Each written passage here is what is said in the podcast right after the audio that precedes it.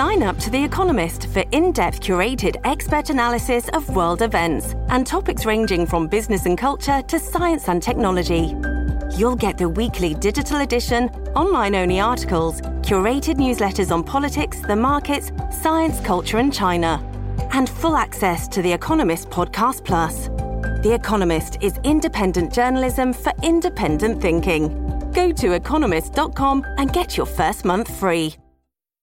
All right, let's get right back into it. You know, we've talked a lot about this uh, since it was announced earlier this week from Police Chief Mark Saunders. Toronto police are going to ban their officers from consuming cannabis within 28 days of reporting for duty once legalization comes into effect next Wednesday. The association not happy about it. Their head, Mike McCormack, has joined us here on the Oakley Show at Global News Radio 640 Toronto to tell us why they are not happy. Mike, how you doing? I'm doing great, and, and you know what an apropos title, the head of Toronto Police Association. Now we're talking about weed, so let's get right into it, I guess. well, let's okay. Since you introduced yourself that way, so I think you did. John. Okay, well, yeah, you can take credit for it though. So tell me, okay. why are you upset? The 28 day waiting period. What's wrong with that? I mean, I'm I'm told the RCMP are also banning their members from consuming within 28 days of being on shift.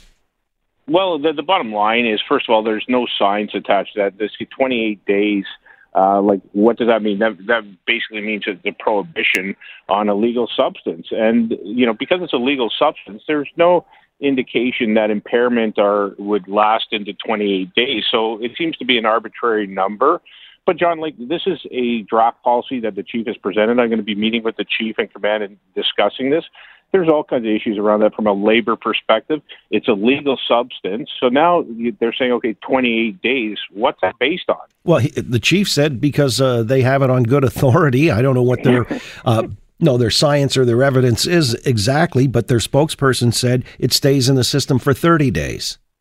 Yeah, I mean, whether it stays in your system or, but it, does that impair? We already have very rigorous language about being fit for duty, and you have to be fit. You can't be impaired by alcohol. You can't be impaired by drugs. You can't be impaired by uh, lack of sleep. Uh, so you already have uh, very rigorous rules about being fit for duty. So again, I just don't see this as tangible. I think it's fraught with problems.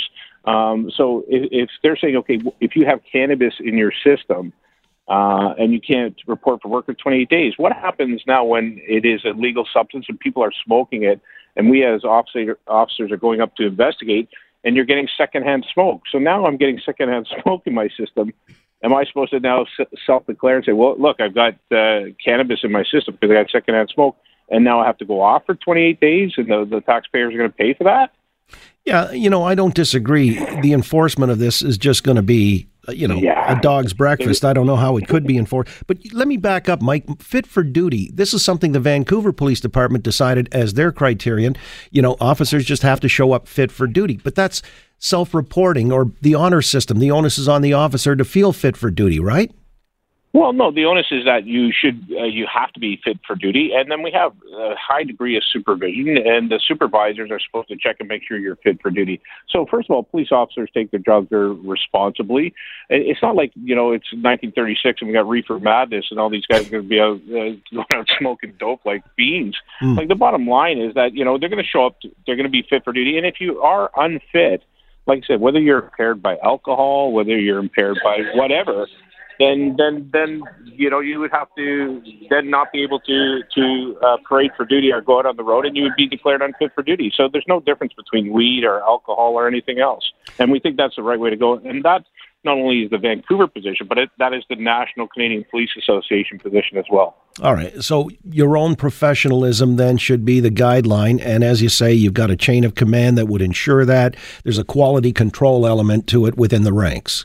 Exactly, and you know, John, it's really like 28 days. So if they're saying that an, an officer is uh, unfit or impaired to do their duties for 28 days, does that now apply to anybody operating heavy equipment, anybody who's driving a motor vehicle? So you know, I, I think that this is going to be a learning process for everybody. But the 28 day basically results in, in an absolute prohibition and it's just not practical. Again, with Mike McCormack, president of the Toronto Police Association, on this 28 day window.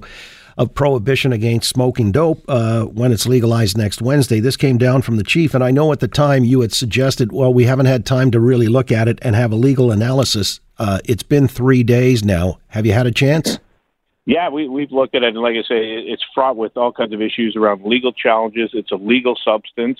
Uh, and not only that, when we looked at it, the, the, the draft policy, uh, which we were just uh, seeing for the first time over the last day or so, um, you know, again, when we're talking about being fit for duty, or we're talking about it doesn't even address secondhand smoke.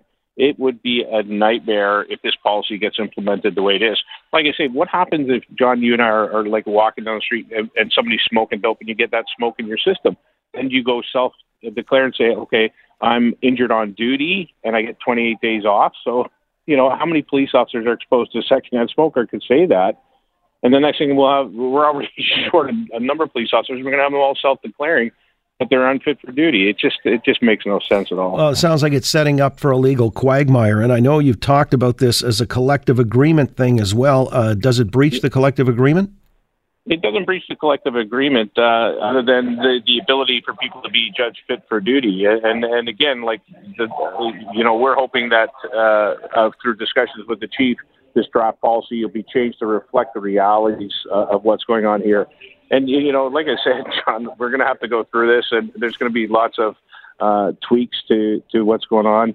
Uh, around these policies to, to make them work as we go through this process. But Mike, we're five days out. What happens Wednesday?